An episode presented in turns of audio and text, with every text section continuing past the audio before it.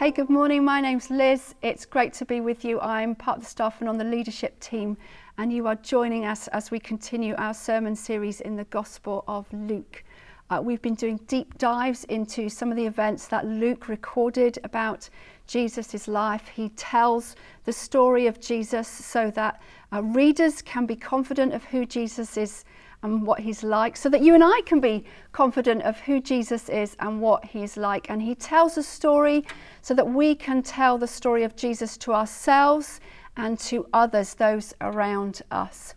And today we're jumping into an account of Jesus' life when he encounters a funeral procession, a woman who is off to bury her dead son. And Liana's going to be reading the text for us. Luke chapter 7, verses 11 to 17. Soon afterward, he went to a town called Nain, and his disciples and a great crowd went with him. As he drew near to the gate of the town, behold, a man who had died was being carried out, the only son of his mother, and she was a widow, and a considerable crowd from the town was with her. And when the Lord saw her, he had compassion on her, and he said to her, Do not weep. Then he came up and touched the bier, and the bearer stood still. And he said, Young man, I say to you, arise. And the dead man sat up and began to speak, and Jesus gave him to his mother. Fear seized them all, and they glorified God, saying, A great prophet has arisen among us, and God has vis- visited his people. And this report about him spread through the whole of Judea and all the surrounding country. So, in the account that Liana has just read, Jesus has just come from Capernaum, where he has healed the servant of a Roman centurion, and he's traveling with his disciples, with a big crowd and entourage of onlookers who were interested in what Jesus was doing, and they're traveling towards this town called Nain. And as they approach Nain, they are they encounter another crowd coming towards them. This time, a crowd who are part of a funeral procession. Now, funeral processions would have been sizable, significant occasions. Um, you'd have hired professional mourners and musicians to accompany the grieving family and the body uh, to the burial site, which would have been outside of the town, away from where people were living. And typically, funerals happened within 24 hours of a person's death, as, is, as happens and is still the case in many parts of the world today. But you can therefore imagine the rawness, the shock, the grief of the situation that Jesus encounters. And Luke graphically paints a picture of the misery of the, this particular situation. Luke tells us that the funeral is for a young man. We know all too well the sorrow that accompanies the death of a young person. There's nothing more sorrowful than when a parent has to bury their son or daughter it has a unique tragedy all of its own. And in this situation, not only is he a young man, but he's also an only son. Luke, Luke, tells us he was the only son of his mother. He was the only child that she'd invested in, that she'd nurtured, that she'd loved, that she'd poured her life into. We're meant to feel the emotional energy in this text. And he was her only family. We know that because then Luke tells us she was a widow. The woman had already buried her husband and now she was on her way to have to bury her son. And in that moment, she's not only losing relationship, companionship, the son that she loves, but she's also losing her financial security, stability, future. Women in these times couldn't provide for themselves. They were totally dependent on the men in their families to provide for them. Who was going to care for her? Who was going to look after her physically, financially? In this one sentence, Luke conveys just the sadness and hardship of this occasion. Death has stripped this woman and robbed her. Total misery is left with her. But death does that, doesn't it? In his very helpful book called Remember Death, Matthew McCullough, who I don't think is any relation to Andy McCulloch, says this There's no confining death to the moment at which a life ends. its effects are everywhere. We know that to be true. And it's into this situation that Jesus sees this widow. The day before at Capernaum, he's responded to the call of a wealthy, influential man.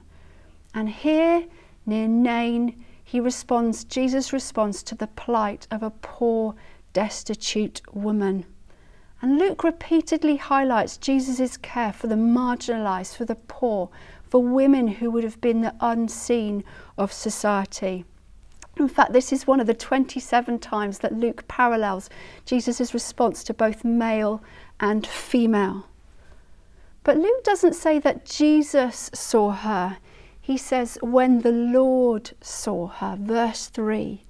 And by using this term Lord, Luke's referring to the deity of Christ. That in fact, Jesus is God. Lord is the title given to God throughout the scriptures. Yahweh in the Old Testament is a term of reverence, of his sovereignty, of his sacredness. It's the most sacred name of God. So, in referring to Jesus as Lord, Luke is saying Jesus is God. And he sees her. Jesus sees her. Right throughout Scripture, we see often reference to God seeing people. It was often women. God would see them. He saw those who were invisible. Jesus sees this woman. But it's not just a passing glance or an observation. It's like in that moment, Jesus knew her. He knew what was going on inside of her. He's acquainted with her. Just like I remember numbers of occasions of seeing my children when they were perhaps doing a school play.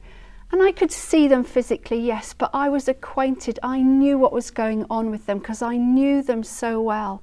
And Jesus is like this, but so much more. He sees this woman and he's moved with compassion towards her. He feels for her. His heart is moved to her. This word compassion that Luke uses is in the Greek language and means pity, sympathy, an expression of deep love and feeling. Jesus sees and has compassion, and he comes up to her and says, Do not weep.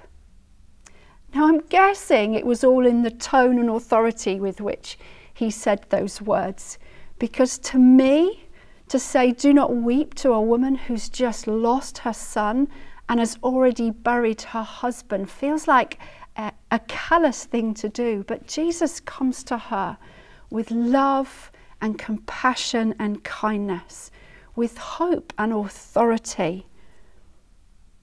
And he speaks to her, then he comes up to the buyer. He touches the buyer, the passage tells us, and the coffin bearers stand still. Now, a bier was a coffin type structure, probably a bit more than a stretcher, might have been a wicker basket or a couch type structure, but it would have been open such that you could get close to the body. And Jesus to- moves towards the bier and he touches it. And in doing so, he would have um, going. He would have been going against Jewish protocol, which would have said that you uh, became unclean by touching a dead body, but he pushes right through that. He touches the coffin and he speaks to the young man. And as he speaks to the young man, blood begins to flow in this young man's body. Breath comes into his body.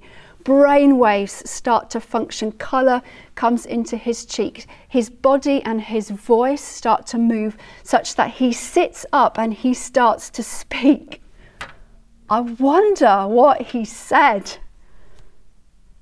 And in a final act of compassion, Luke shows us that Jesus gives back the young man to the mother, to the widow. And in that act of compassion, it's like he's restoring to her a future, her hope, her means, her livelihood, her joy. And the response of the crowd, well, it's fear. Who could do this? What kind of person can command the death, the dead to life? They call him a prophet. They say God has been amongst us, and news of Jesus begins to spread throughout the area. An incredible encounter with Jesus. So, four things I want to draw out of it for us. And the first is this suffering and sorrow originates from sin because sin is the root of death and destruction. Sin is the root of death and destruction. The situation that Jesus stumbles on is a picture of destruction and death, of suffering, of the sorrow that sin has wreaked havoc in, of the misery that's been brought into our world. You know, we live in a world that's been ravaged by sin and the consequences of sin, a world that's groaning with pain and loss. Death is all around us, from the flower that blooms and two weeks, two weeks later dies, to the beautiful shiny car that you might buy but ultimately will end up rusty and on a scrap heap, to here the death of a widow's son that has left her broken and without any hope for the future. But it was never supposed to be like this. When God created the world, He said it was good, and it was only when sin entered through Adam that death was introduced. We can lay the blame for death fully and squarely on sin's door, on sin's shoulders. When sin entered the world through Adam, death entered the world. It's part of our world. We see it on a macro scale, the brokenness of the world that we live in, death of beloved ones. But we see it on a micro scale in our own lives. We all know that sin promises so much, it's so enticing. But its trajectory is destruction, and its destination is always death death of hope, death of joy, death of peace, death of freedom, death of trust, death of relationship, ultimately, death of life. Friends, we need to hate sin. We need to hate sin for what it does in the world, and we need to hate sin for what it does in our own lives. We underestimate its consequences. We underestimate what it does, the power and destruction it has to wreak in our lives. Don't play with sin. Don't entice sin. Don't befriend sin. Beware of its enticement on you. It's crouching at your door, waiting to devour you. Let's call sin for what it is and wage war against it in our lives. Second point Jesus reveals himself as both powerful and personal. Luke records in verse 3 when the Lord saw her. You know, in just those five words, we get insight to the man Jesus that he is both Lord, he is powerful, and he is personal. He saw her. Luke calls Jesus Lord here. But actually, Jesus goes on to demonstrate that he is Lord. You know, Genesis recounts the creation story that God spoke and it was. God said, Let there be light, and there was light. Let the waters under the heavens be gathered into one place, and it was so. Let the earth sprout, he spoke, and it was so. Now, only God can create by speaking. Only God can speak and life is formed. Only God can command and creation responds. So then we read, Jesus said, verse 14, Young man, I say to you, arise. And it was so. Jesus creates life by speaking. But only God can create life by speaking. Only God can do that. Luke calls Jesus Lord, but Jesus shows that by his powerful word, he is Lord, he is powerful, but he is also personal. Jesus sees the widow. He sees her. He notices. He cares. He's compassion for the one. He's moved by this single situation. He's moved by the individual, the one in the crowd that maybe nobody else notices. He is all powerful, but he's intimately personal. You know, when Jesus taught his disciples to pray, he taught them to pray, Our Father in heaven. Our Father, a word of intimacy, of personal, of relationship, of being known and known by, speaks of being personal. In heaven, speaks of authority, of power, of sovereignty, of rulership. Jesus taught his disciples what God was like, our Father in heaven, personal and powerful. And here he demonstrates he is just the same because he is God. He is both personal and he is powerful. Number three, Jesus reverses the curse.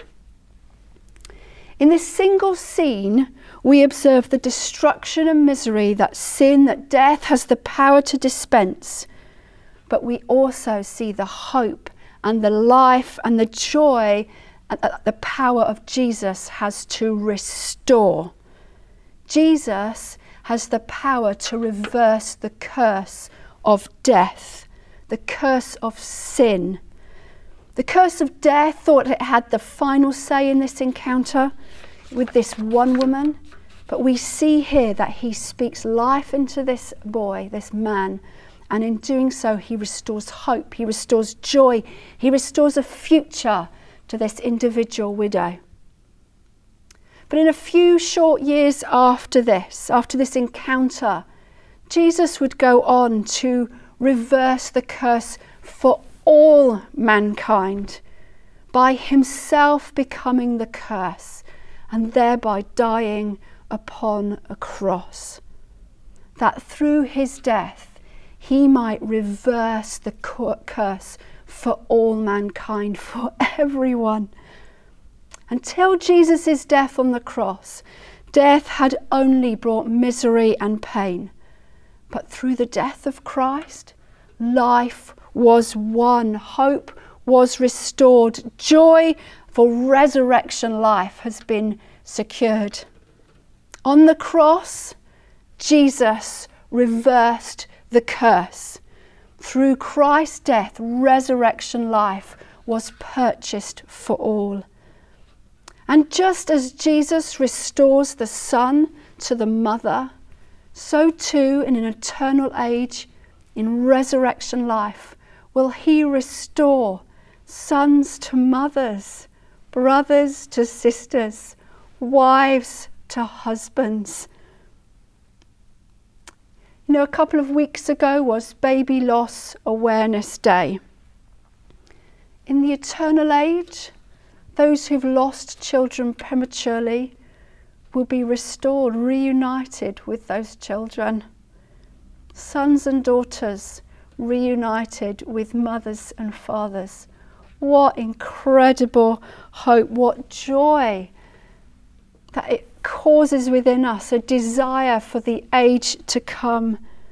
Friends, Jesus reversed the curse that through his death we might know resurrection life. Which leads me to my final point, and it's this number four Jesus is to be obeyed, not just observed.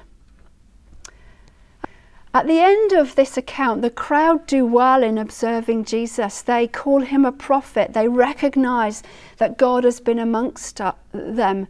They're fearful of what they've seen, but nowhere do we see that any of them responds to Jesus as their Saviour. You know, Jesus doesn't come into the world to model answers to life's questions. He comes to the world to be the answer to life's questions. He doesn't come to show us how to live. Jesus comes into the world to be the reason that we live. He comes into, the, into a world that has been ravaged by sin and death to bring life and hope and restoration. Just observing that Jesus is God isn't enough. It won't save you. Acknowledging that he was a good man, that he brings joy to others, isn't enough. It won't save you.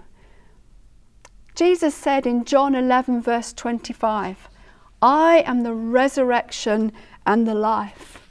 Whoever believes in me, though he die, yet he shall live.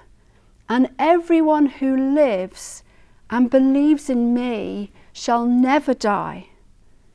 You know, Jesus calls us to obey him, to believe him, to trust him, not just observe him. Wherever you are, you're invited today to believe in Him. He said, Everyone who lives and believes in me will never die.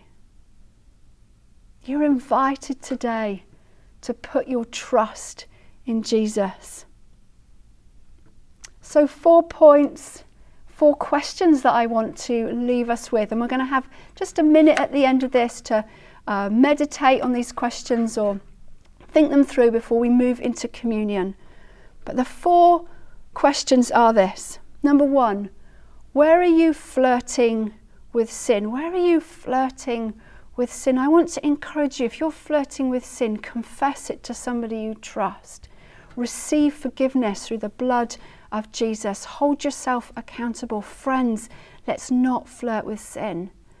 Second question Right now, do you need to know Jesus as personal or powerful?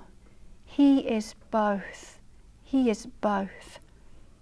Number three, what or who are you most looking forward to be, being reunited with when the f- curse is finally once and for all reversed?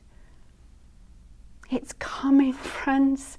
Jesus is coming back. May it cause within us a longing for Him and a longing for the eternal age. And finally, do you today need to obey Jesus rather than just observe Jesus? Wherever you are, Jesus sees you, God sees you. He gave His Son, Jesus gave Himself for you. Let Jesus speak life, resurrection life into you today.